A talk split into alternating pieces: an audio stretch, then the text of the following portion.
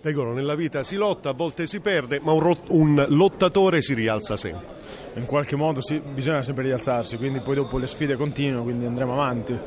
Sicuramente non ero venuto qua per questo, mi aspettavo qualcosa in più, però purtroppo oggi è andato così, quindi vedremo. Ci avevi impressionato contro l'Armeno, eravamo fiduciosi, anche tu cosa è mancato nell'incontro decisivo? Se è mancato qualcosa?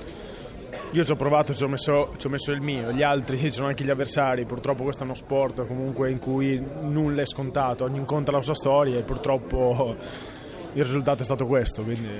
Al collo hai l'accredito, hai sognato per un attimo di avere al collo la medaglia, ci hai creduto, questo bronzo poteva arrivare nel periodo di pausa, eh, quando conoscevi magari il cammino dell'armeno, dicevi dai forse Beh, sono arrivato qui che sapevo già che comunque l'Armeno era uno dei più forti, comunque l'ha dimostrato in tutti questi anni, quindi sapevo già cosa andava incontro. Ci ho messo del mio ed ero partito bene. Poi dopo speravo, comunque sapevo dentro di me che l'Armeno poteva arrivare in fondo e io tornavo in gioco, però purtroppo è finita così.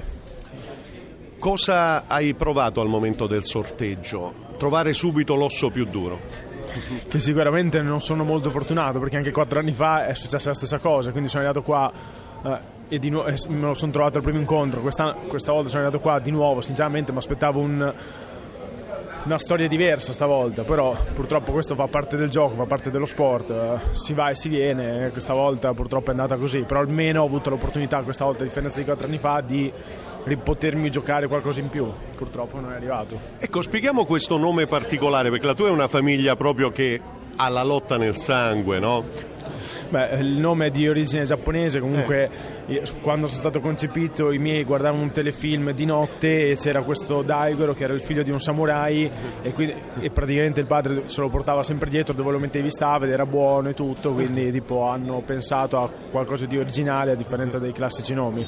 E ora la vita dove ti porterà? Boh, inizierò a pensarci da domani.